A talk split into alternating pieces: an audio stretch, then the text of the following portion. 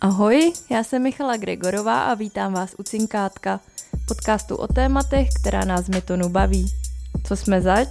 Už 20 let budujeme internetové firmy, které zná i vaše mamka nebo kamarádi. Taky si rádi povídáme s lidmi, kteří jsou chytřejší než my.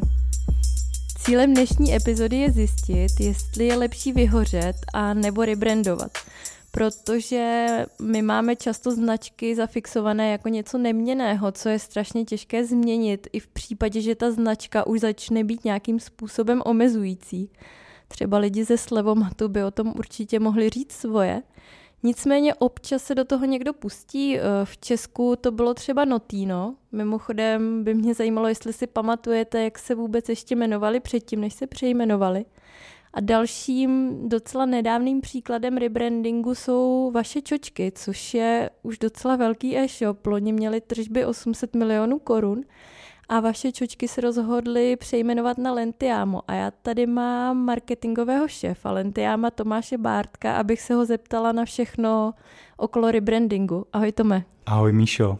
Tome, po kolika letech vy jste se rozhodli rebrandovat? Já myslím, že jsme to diskutovali tak nějak už od začátku, když jsem přišel do firmy, což už je teda skoro sedm let. Vždycky jsme si říkali, a tyjo, jaký by to bylo, kdyby jsme měli jenom jednu značku. Jako, to by bylo ideální. Neřešili bychom tyhle ty problémy, tamhle ty problémy. Ale pořád jsme to odsouvali, jako pořád nám to nepřišlo důležité. Možná ještě řekni, v kolika zemích vy působíte? My jsme v 17 zemích. 17 zemích. A kolik různých značek jste tam měli v rámci těch 17 zemí? V průběhu doby my jsme měli sedm značek. To znamená, vy jste už firma, která je 12 let na trhu, už tak 7 let se bavíte o tom, že by to bylo jako super. Je ten hlavní důvod to, že je to prostě pohodlný mít jako jednu značku napříč všema trhama, anebo jaký všechny důvody do toho rozhodování vstupovaly u vás? Těch důvodů je docela dost. První věc je odlišitelnost od té konkurence. Eh, jenom když se podíváme na ten čočkarský eh, trh a to samé mělo i Notino dřív v tom jejich trhu, tak u nás je to tak, že všichni se jmenují něco čočky. A tam vlastně eh, začneš potom dělat třeba nějakou větší reklamu nebo něco a nejseš odlišitelný. Takže na tom profitují paradoxně i ti ostatní a to se nám třeba stalo v Rakousku. Jo. To byl ten jeden z prvních důvodů, který nás trošku začal hlodat, my jsme udělali televizní reklamu a ti lidi to psali špatně a došlo k tomu, že na nás začala dělat konkurence normálně jednoduše generickou kampaň v PPCčkách, takže my jsme na tom netržili tolik. A takže to je jako ta první věc. Potom druhou věc je, v našem případě my jsme potřebovali změnit vnímání značky.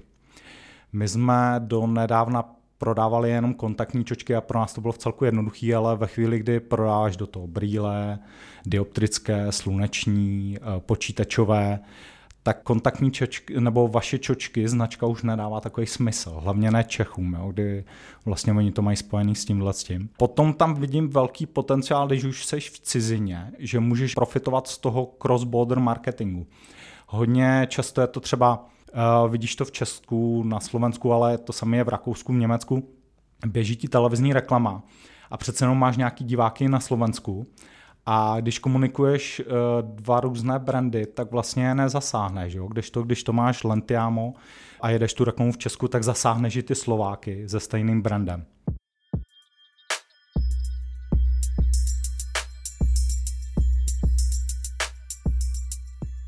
Je pravda, že vy vlastně plánujete nebo už máte v Česku kamenný prodejny, což je taky docela viditelná přítomnost značky, takže tam se vlastně tenhle ten důvod pak ještě posiluje, že jo?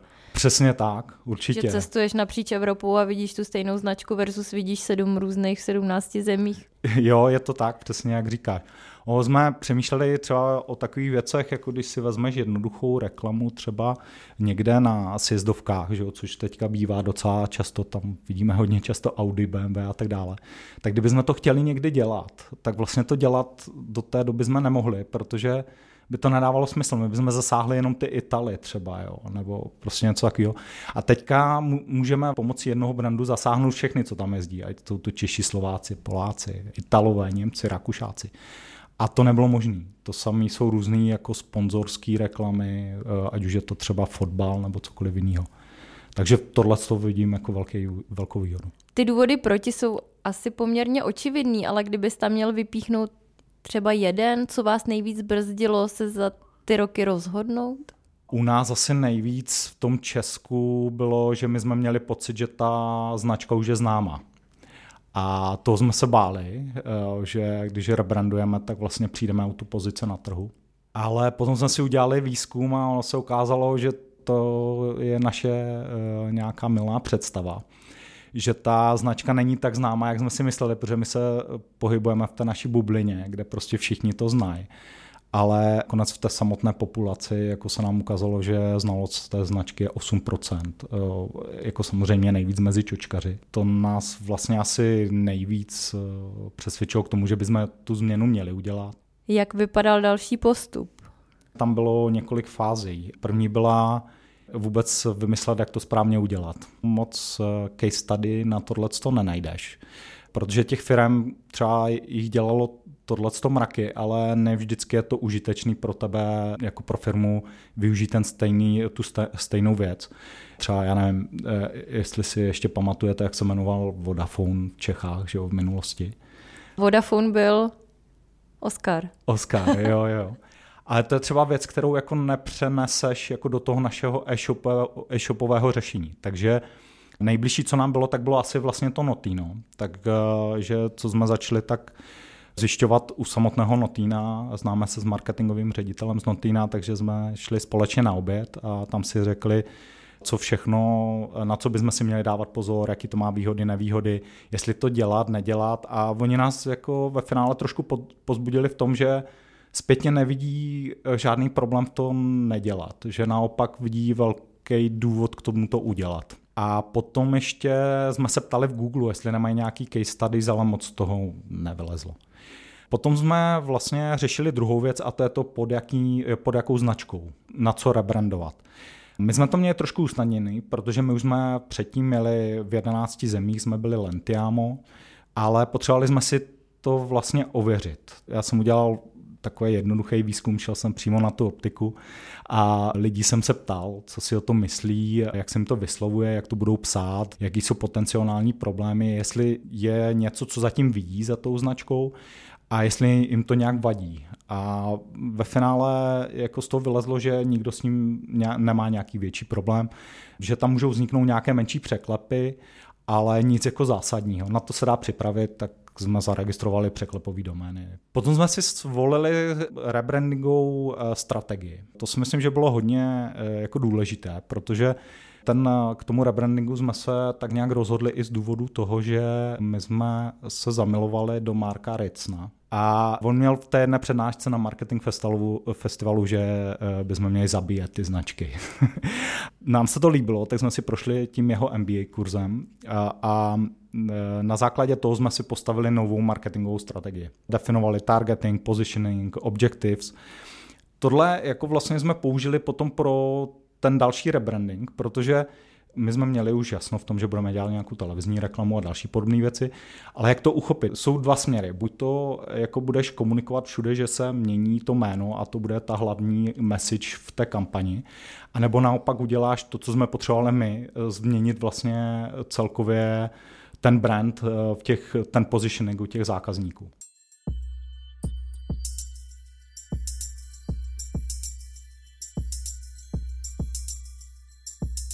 Je fakt, že Notino, když rebrandovalo, tak oni měli vlastně jako hlavní zprávu to, že se mění. Plus, myslím, zmiňovali, že tam měli nějakou silnou nákupní akci, aby to ty lidi ještě současně přesvědčili vyzkoušet. Přesně tak. A ono to dává smysl u značky, která vlastně se nemění jako celek což v našem případě to nebylo. My jsme tohle tam použili taky, ale bylo to vlastně taková malá část toho rebrandingu. Řekl bych, že vlastně to byla ta věc, kterou jsme komunikovali jenom na ty stálí zákazníky nebo ty zákazníky, které jsme měli v minulosti. Když to když jsme zjistili, že vlastně jenom 8% lidí nás zná, tak jsme potřebovali dostat ven tu druhou message. Takže jsme si připravili na základě toho aktivity, toho rebrandingu a byly tam nějaké věci, takový ty první, toho, kde jsme vysvětlovali, proč se vůbec rebrandujeme. Eh, měli jsme takový uváděcí video našeho CEO a plus nějaký další věci, direct mailing, eh, SMSky, že jo, mailing na lidi, takový ty základní věci. Analyzovali jsme, co všechno musíme změnit v developmentu, protože ono to má zásah na spoustu dalších věcí, platební metody a takovýhle drobnosti, faktury a tak dále. Takže všechno tohle jsme si připravili. A potom jsme se tak nějak udělali to překlopení. Všude změnili loga, kde to šlo, mailingový, na webu, změnili domény a, a všechny tyhle ty věci. No a potom jsme jeli ty, tu samotnou rebrandingovou kampaň, takže jsme začali jet tohleto. Ale než jsme jeli tu rebrandingovou kampaň, tak tomu předcházela jedna věc. My jsme si najali agenturu, která nám s tím pomohla. Já se ještě zeptám, promiň, to znamená, že vy jste trošku tu značku vaše čočky jako zahodili a v té kampani už začali mluvit rovnou o Lentiamu, jako by se nechumelilo v uvozovkách, protože to, že se měníte, jste řekli jenom těm stávajícím zákazníkům. Ano, je to tak, přesně tak. A agentura, to mě určitě zajímá, to, byl, to byla i moje další otázka, jestli vám s tím někdo pomáhal, pomáhal zvenku. Jo, my jsme si udělali výběrku a ta jedna přišla s vynikajícím konceptem. Já nevím, jestli znáte tu agenturu BNT. Oni přišli s tím konceptem, který jsme si vybrali, kdy vlastně v rámci toho rebrandingu komunikujeme mžourání. Že oni říkali, podívejte se tady na tu kategorii celou, eh, kdo tady je a eh, vy se chcete pozicovat jako friendly expert, ale tady všichni v té kategorii, kde jste, té optiky, tak eh, všichni komunikují eyewear, jako slevy na zboží a, a tak dále. A co kdyby jsme začali komunikovat eye care? A nám se to hrozně líbilo. A oni přišli s tím, co kdyby jsme si přivlastnili takový malý insight a tém žourání, že většina lidí, který potřebuje to, ten váš produkt, tak žourá. Tak eh, pojďme komunikovat tohleto.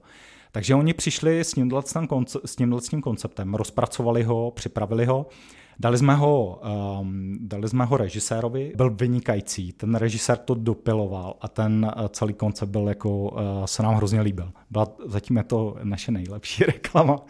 Dáme video pod podcast do, do článku, aby se všichni mohli podívat. Díky. tu kampaň jsme potom měli všude, kde to šlo, že jo, televize, rádio, Eh, teďka máme billboardy, eh, na, na optice to jedeme, všechno, kde je nějaký touchpoint s tím zákazníkem, digitál.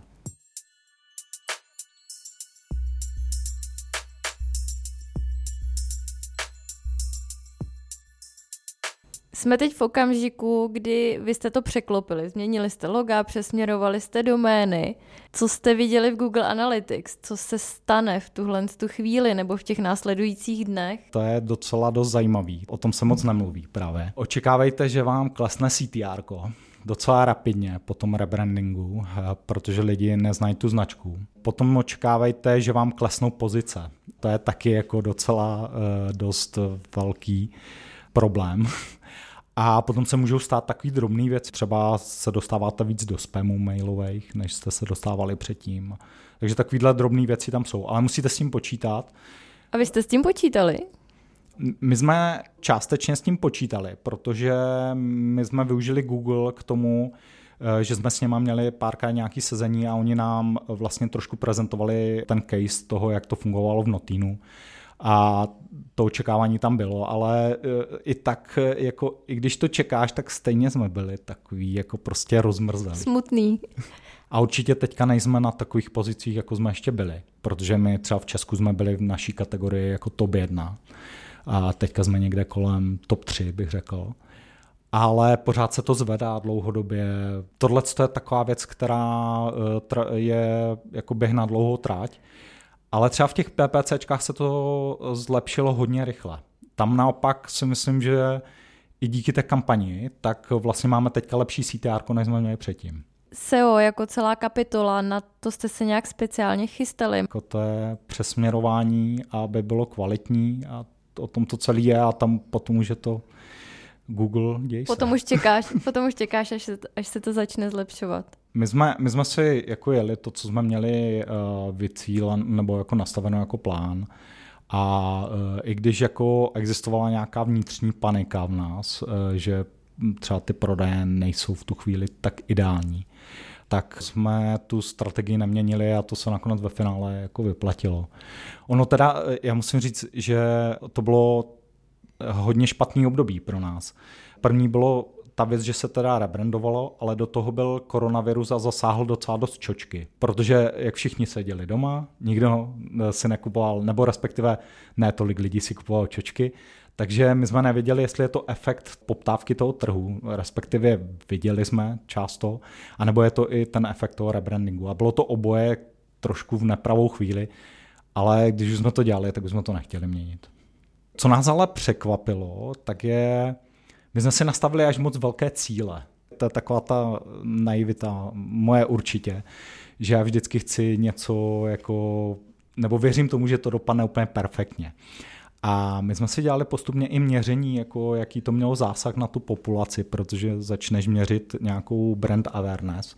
My jsme si nastavili, že jako prostě to dostaneme minimálně na stejný čísla jako to bylo předtím, takže se dostaneme někde na těch 10%. Že za těch, to, co se dělo 12 let, takže se teďka stane za, za tři měsíce. Přesně tak, no. Ale to bylo hodně naivní, protože to samozřejmě se úplně nestalo. Jo tam jsme se pohybovali a nejvíc jsme se dostali po třech měsících na osm. Teď, kdy my už jsme v bodě půl roku zhruba po tom, co jste rebrandovali, jaký tam jsou, jaký tam jsou změny, co se týče návštěvnosti a struktury návštěvnosti? Ty si říkal, že dokonce máte lepší CTR s kampaní. Jo, jo.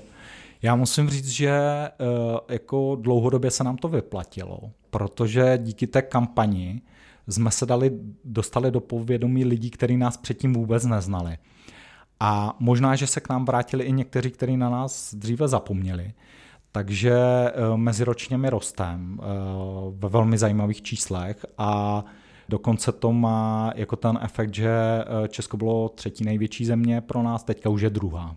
Ale vlastně ta kampaň se dala udělat i s tou starou značkou, ne? Stejně kvalitně, nebo?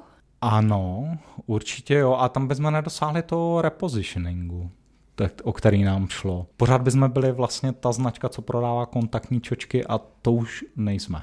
Já jediný, z čeho jsem smutná, že teď zníte jako italská značka a ne jako česká značka. Což předpokládám, že asi neslyšíš poprvé.